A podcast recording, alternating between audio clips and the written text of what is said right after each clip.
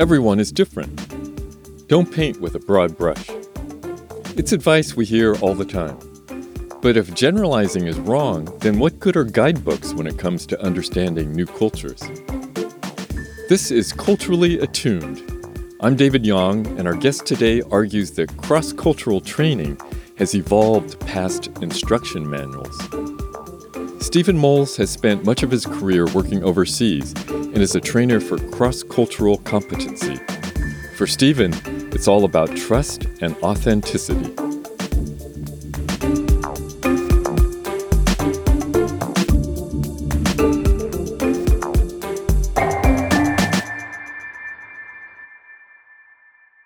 Think the major changes in the past decade or two in the field have been from an emphasis on kind of understanding the style or approaches of different people. So, you know, hand your business card with two hands to a person in Hong Kong, which I tried and it didn't work all that well. The guy was early 30s and he said, Oh, I see you read the guidebook. So I said, Yes, I did. And he said, You know, I went to Stanford and uh, you, you don't you don't need to do that. So here's the thing. I then had a meeting with the vice president of his organization, which is a large multinational corporation with a couple of very high end divisions within it. So one of the largest employers and one of the most important companies, actually this was in Singapore, and the guy who was the vice president was the brother of the founder of the organization. And he is about at the time in his early 70s. And I walked into his office did I use two hands or one to hand him my business card, right? Because the guidebook would say always use two. But that's not true with the guy who was 35 that went to Stanford. But is it true with the other guy?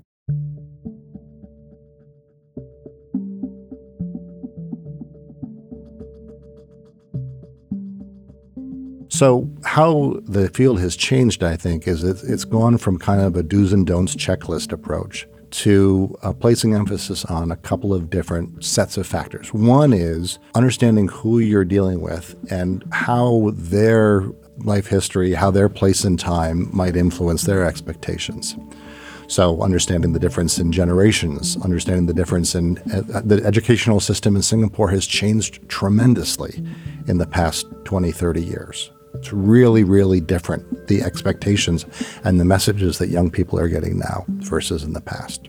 But the second thing, and perhaps the more profound shift in both leadership training and cross cultural training, is the emphasis on self knowledge. You know, the idea that no matter where you go, the most important person for you to understand is yourself. I've worked in about 65 countries around the world, many of these for short periods of time.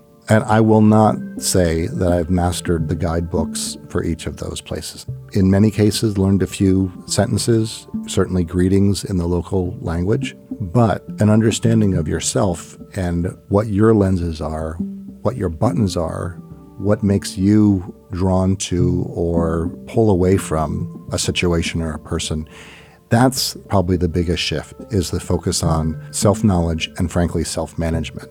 So when I see that happening, what do I do with that?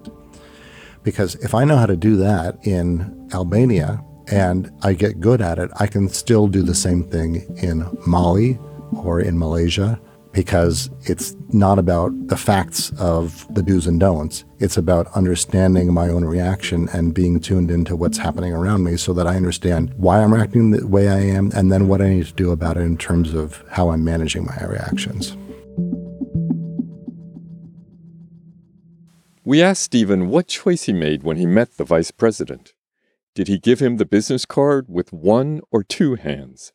I gave it to him with two, of course.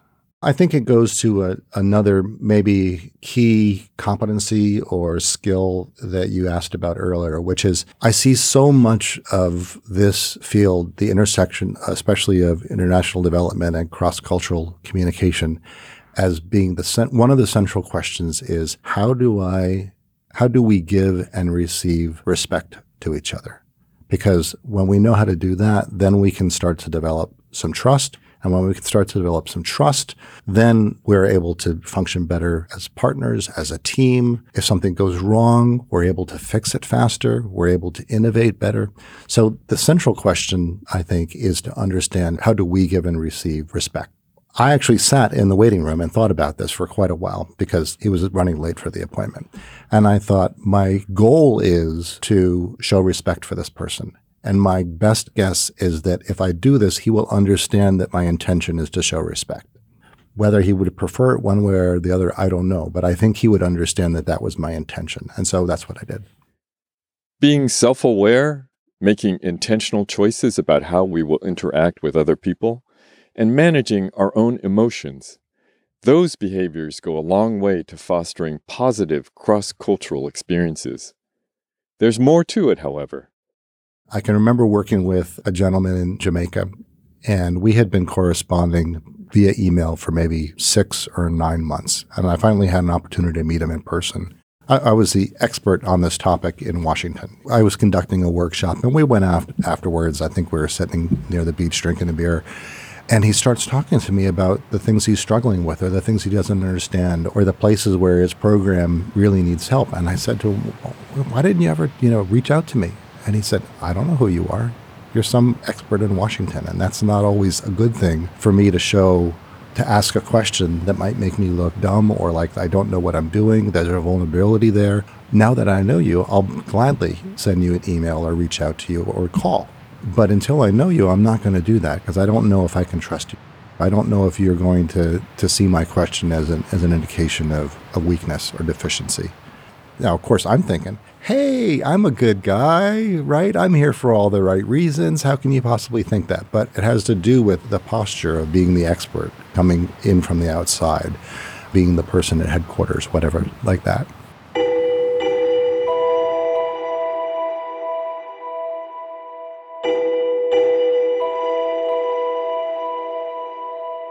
I think I'm operating from a place of egalitarianism. That's how I see the way that I'm operating. And so I naively assume that my intention is clear to the other person and that they're perceiving it that way. But they may be thinking more about, you know, power differences, whereas I'm thinking, well, that wasn't my intention. And so there's opening your eyes to the difference about how what you intend versus how the other person is reading those signals.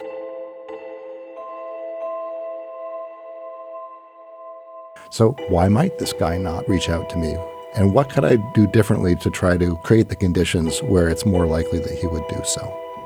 I think it's related to it, but a mindset of curiosity is a really powerful tool for a person working in cross cultural contexts.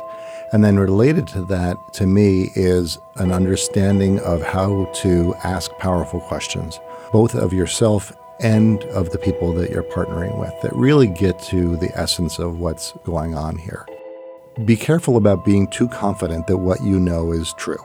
Because if you're overconfident that what you know is true, it can lead to arrogance and it can also lead to not being open to new possible ways of addressing a particular situation. Whereas if you take an attitude of humility towards what you know and perhaps towards who you are, and you approach the situation with that, it allows a lot more possibilities to be open in that situation.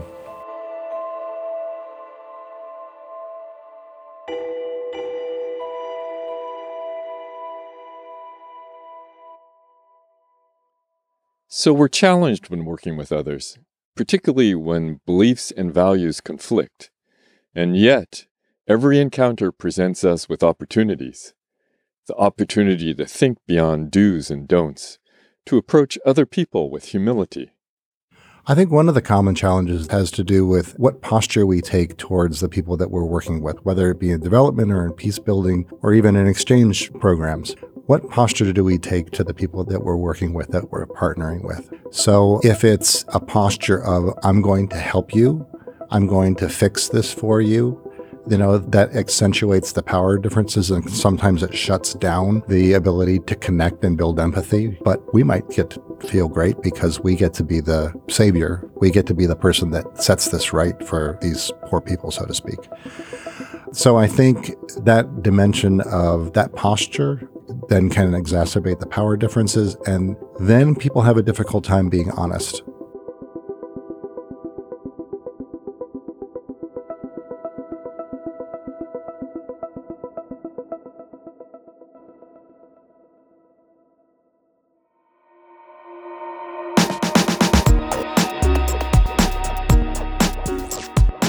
We need to remain respectful and mindful of our impact on others so we can authentically stand alongside our partners as equals. Thanks for listening to this episode of Culturally Attuned. This has been a production by the United States Institute of Peace, with big thanks as always to our partner, Burning Man Project. If you like what you heard, be sure to tune in to more episodes and subscribe wherever you get your podcasts.